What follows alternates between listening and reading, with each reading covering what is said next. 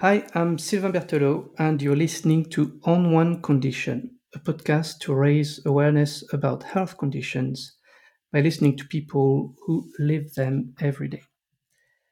My guest today is Emily Freeman, and we're going to talk about psoriasis.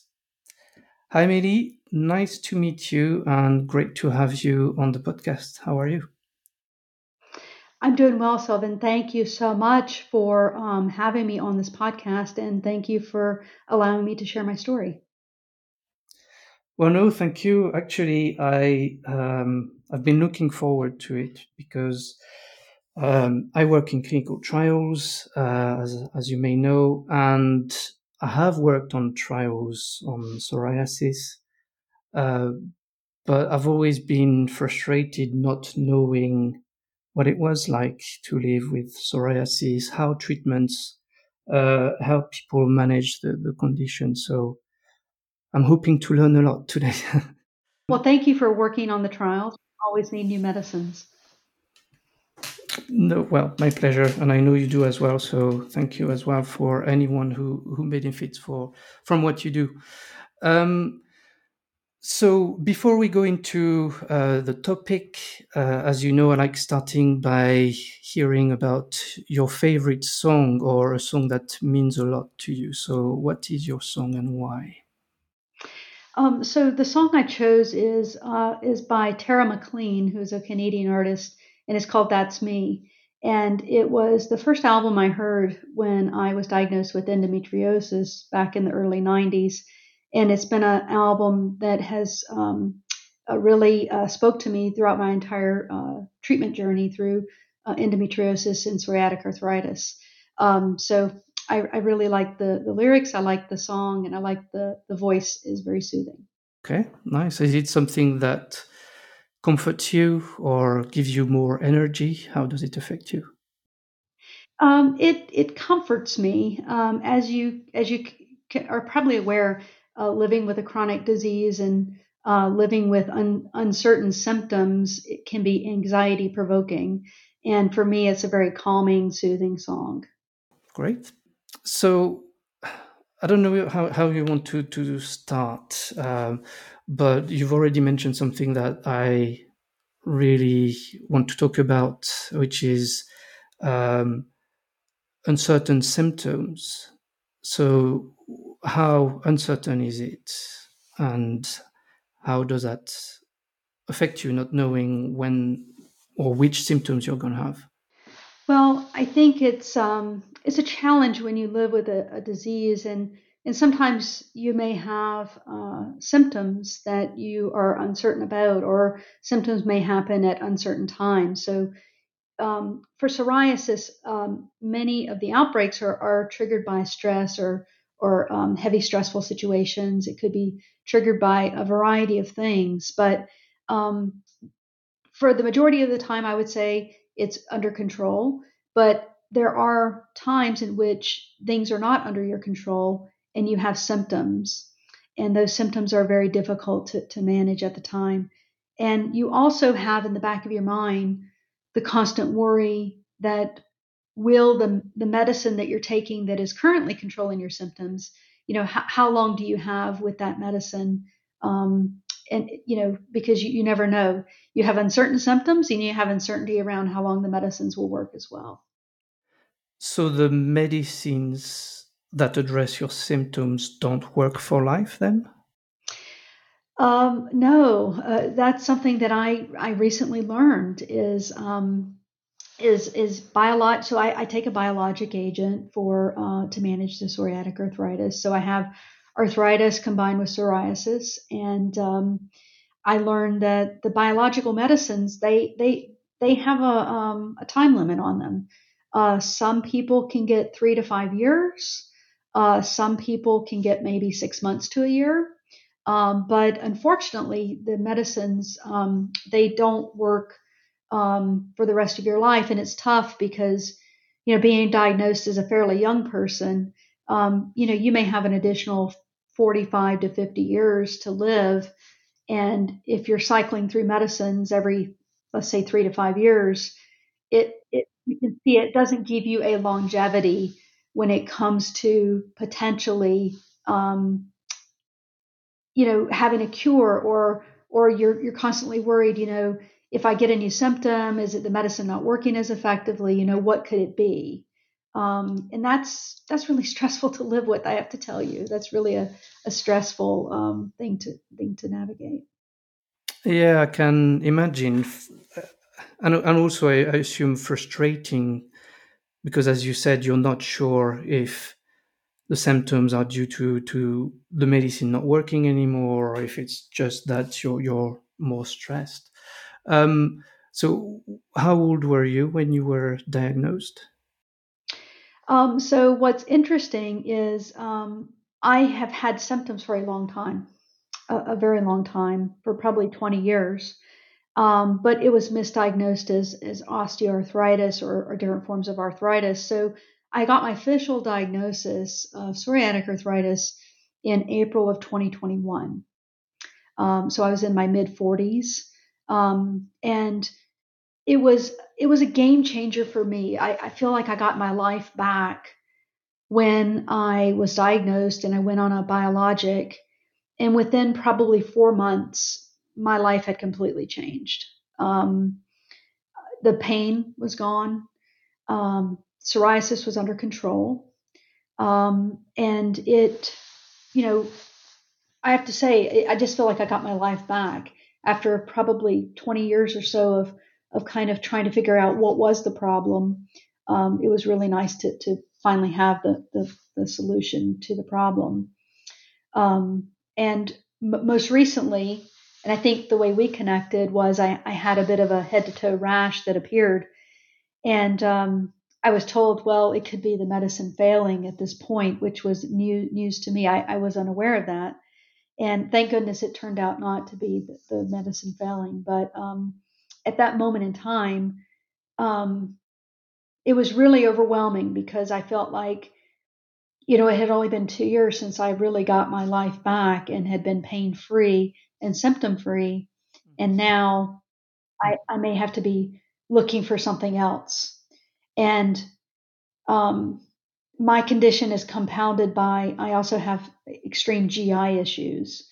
And what's nice about my current medicine is it does provide some benefit for gastrointestinal disease. But that's not the case for all of the medicines that treat psoriatic arthritis. So some of them can be harmful for GI symptoms and for IBD. So it is this balancing game that you find. So it's a lot to be diagnosed, because I think with chronic conditions, especially as a woman, we're not necessarily, I'm not saying I wasn't taken seriously, but it was a real struggle to get a diagnosis. And then finally getting a diagnosis and finally getting the medicine was a journey in and of itself. But I do think for many patients who have psoriasis or even psoriatic arthritis, it's a challenge to get diagnosed. It's a challenge to get on medicines that will treat it, because I'm not sure people, when you say itching with psoriasis, or when you say it's bothersome or worrisome or you can't sleep, I think it's an itch and a bother that I don't think most people can understand, because it's not like an itch from like a bug bite or, a rash. It's a really different kind of experience, and it affects everything. It affects, can you concentrate? Can you sleep? Can you work? Can you travel? Can you go to a place? So it really is a very complex piece to manage. Wow, that's really mind-opening, because like for me, when I read about psoriasis in the past, I thought it was just a skin condition. And I know saying just a skin condition is not a nice thing to say, but but yeah, no, it's mind-opening to realize that it also affects how you can concentrate, if you can travel or not, and so on. But knowing that you've had, so you said 20 years between being misdiagnosed and getting your right diagnosis sounds terrible, and I hear about that a lot actually doing this podcast. So did you, were you like constantly trying to get another diagnosis during those 20 years, or how was that journey for you? Yes. My main challenge was pain. So psoriatic arthritis, even though you can have inflammation of the skin, you can also have inflammation of the joints, which causes extreme pain. And unfortunately, I fell into the bucket of there are biomarkers, right, for psoriasis. And unfortunately, my biomarker came back negative. And so it was pretty easy for the doctor at the time to say, well, you don't have psoriasis. And I kept pushing and saying, no, there is something wrong with me. And I was being treated at the time with NSAIDs, which is a non-steroidal anti-inflammatories. Unfortunately, they caused me significant problems in that in 2018, I developed severe gastrointestinal bleeding, which forced me to stop taking the NSAIDs. And so it left me with, I have pain, I have symptoms, and I really had no way at all to manage an unknown condition. And it really came down to being forceful with clinicians. And I have a really good primary doctor, and she fought for me and helped find me a specialist that really said, okay, the biomarker was negative, but you obviously have skin lesions. Let's take a biopsy. Let's take several biopsies. Let's see what's going on. And sure enough, the skin biopsies came back an inflammatory psoriasis. And combined with several MRI imaging, it was really. I remember the rheumatologist saying, "I'm pretty sure you have psoriatic arthritis. Like at this point, we can't really argue with the evidence." But I remember her telling me that rheumatology is really part art as it is science, because a lot of what is experienced by psoriasis patients and by psoriatic arthritis patients is really patient-reported symptoms. It's not a lot of, the biomarkers are helpful, but they don't tell the whole story of what the patient's going through. And it really was, I felt like I was in an experiment when she prescribed the biologic agent to me, but I also felt like I didn't have a choice because I could not manage my symptoms with simply Tylenol, for example. That was not going to work for me. So that really helped by having a provider that said, okay, we probably need to listen to the patient. We really need to see what's going on, and try and help, because so many psoriasis patients, they don't have the biomarker for psoriasis. And it oftentimes takes fighting for a biopsy. And then it takes fighting for the insurance to pay for, the biologic medicines. So it really is a disease, psoriasis, psoriatic arthritis. These inflammatory autoimmune diseases are really tough because it really depends on what the patient has to say. And as you know, we don't always listen to the patient, and it is a fight and a struggle. Even for somebody like myself, who is rooted in patient advocacy, I've been fighting for myself since the early 90s. And it was really eye-opening to see that experience. Yeah, and knowing that the healthcare industry is here to treat patients, again, it's eye-opening to hear you say that we don't always listen to the patient. It's frustrating, but I'm glad we have people like you to advocate for patients and share their stories so that hopefully it gets better in the future. So would you be able to describe what symptoms you have? And also, I think it'd be really interesting to hear about how your new medication is helping with those symptoms? Sure. So my primary symptom was in my sacroiliac joint, or the SI joint in the lower back.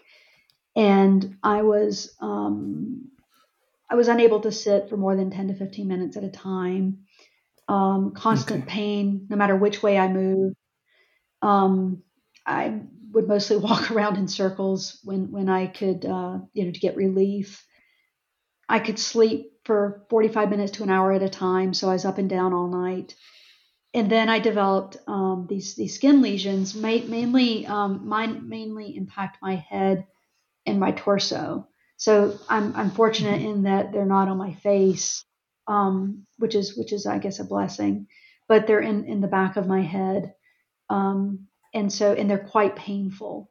So these are open lesions that are very, very painful, and they bother me a lot. But my main pain was my back.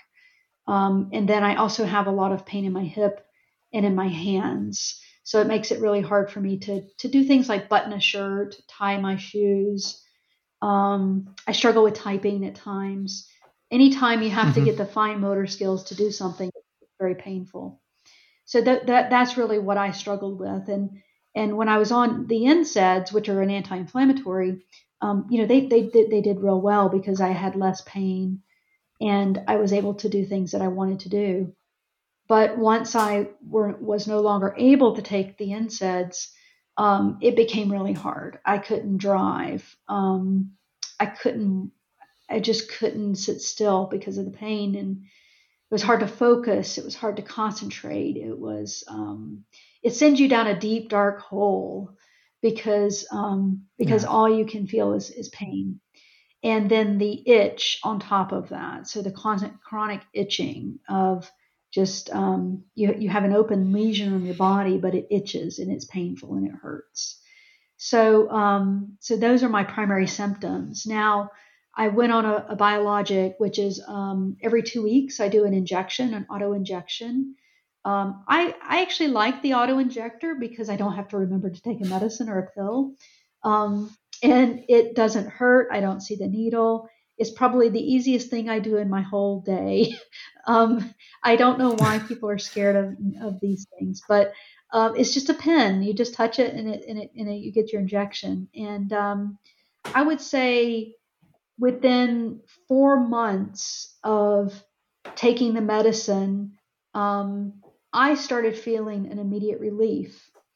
My family around me, I remember one day we had stopped at a rest area because we were traveling, and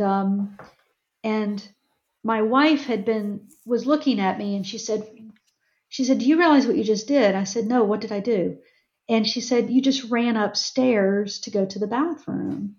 And I said, "Wow, I haven't ran upstairs in probably 25 years." Wow. I hadn't been able to move that way. And so long I had forgotten what it was like. And now I have to tell you, I don't think about pain because I'm not in pain with my back anymore and my hands and things like that. So I have to tell you, the medicine has been a game changer for me. I also like the company that manufactures the medicine. They have a really neat digital app that I'm able to track my symptoms. And I like that because I'm like, okay, am I just biased because I'm one day I think I feel great and I don't feel great the rest of the time, but I really like the support of being able to track my symptoms. What keeps me up at night now is I love where I'm at, but how long will it last? How long will it last? And if it doesn't last, what are my options? And, I was sitting in my rheumatologist office about a month ago when I had this weird rash, and I could just see her face. And she's like, "I don't know what we would put you on because of your other GI issues." And she said, "But I think I need to spend the next 6 months trying to find an alternative should this one fail." And ever since then, it's been in the back of my mind of, I have this newfound freedom. I have this newfound way of being in the world and navigating the world. And now I have to worry about, you know, what's going to happen when this doesn't work for me anymore. I hate that feeling. And I don't think I'm alone with because other patients have reached out to me, because I'm active on social media and I did share my story. Other people have reached out to me, and some of them said they've cycled through medicines every 3 months, and some said they've lasted for 10 years. So I don't know any other way to describe it other than you see the world one way, and then it's like this dark cloud is taken away and you see the world a different way, and you don't want to lose that new way you see the world. Yeah, no, I get it. And it's a very nice way of putting it. Again, I had no idea. And I wish there was more, like working in clinical trials, I wish there was more we could access to really understand what patients go through. Because this is why we do what we do every day, but we don't get access to it that much. So you mentioned earlier that so your symptoms are linked to your stress levels. So do you do anything specific to manage stress to reduce the risk of having symptoms? I would say that's a work in progress for me. It's hard because, you know, when you work full time, it's a hard thing to navigate. What I have started using is my rheumatologist had recommended a app called Calm, which is a way of doing kind of mindfulness meditation. It's relaxing music. It's music at a certain decibel that actually is supposed to trigger relaxation in the brain. If I am feeling overwhelmed or something like that, I'll listen to it for 10 to 15, you know, I'll listen to one of the modules for 10 to 15 minutes and try and, you know, recenter my brain or try and be in the moment, because it's hard to let your thoughts run off in a particular direction. And when your thoughts run off, that's when anxiety and stress increases. So the one piece that I've learned from other patients and from my providers is to really stay grounded and focused in the moment, and try not let your thoughts get away from you. That's interesting. And you can't manage everything that is stressful, obviously. Like you said, work can be stressful. But no, I like the concept of using something that helps you, like, keep your thoughts and try to remain as calm as possible. That's interesting. I should look into it. It's a great app. Well, yeah, I'll look into it. Thank you. So working in the clinical industry, are you aware of any more research that's done on psoriatic arthritis? So I do work in the life sciences industry. I do keep track of the trials in the inflammation space. So I'm broadly interested in psoriatic arthritis, inflammatory bowel disease. I have not thought about a clinical trial as a treatment option, but it's something that I certainly do wonder about. So I wonder if I get to a point where the medicine no longer works, should I think about a clinical trial? So I don't really think about it from that perspective. I am really pulling and rooting for all the companies that are making investments in this space, because one of the things that we certainly know about psoriatic arthritis and all of these inflammatory processes is that there are different mechanisms that trigger psoriasis or psoriatic arthritis. And the more medicines that we have that target those inflammatory pathways, the more likelihood that we will be able to manage the disease. And I mean, I do have hope that maybe within the next 30 to 40 years, we can even eliminate or eradicate the disease. And you know, could we use something like gene therapies or cell therapies to reprogram those molecules that are causing the inflammation in the body? So, I mean, I have hope and I have faith in my colleagues in the life sciences industry, and I just hope that we continue to make investments in this space because so many. Number one, there's so many patients that are in this space that need help. And number two, it does appear that there is a rise in inflammatory or autoimmune diseases. So I think it would only benefit patients and the industry to continue to make investments. Yeah, I agree. And I agree that I feel like at the moment there are a lot of areas of discovery within the health sciences which make me hopeful that we will discover more ways of treating diseases in the near future. So it's an exciting time. It's great to see that it's still, well, not great to see that it's still work in progress, but it's great to see that there's so much research done on a lot of different diseases.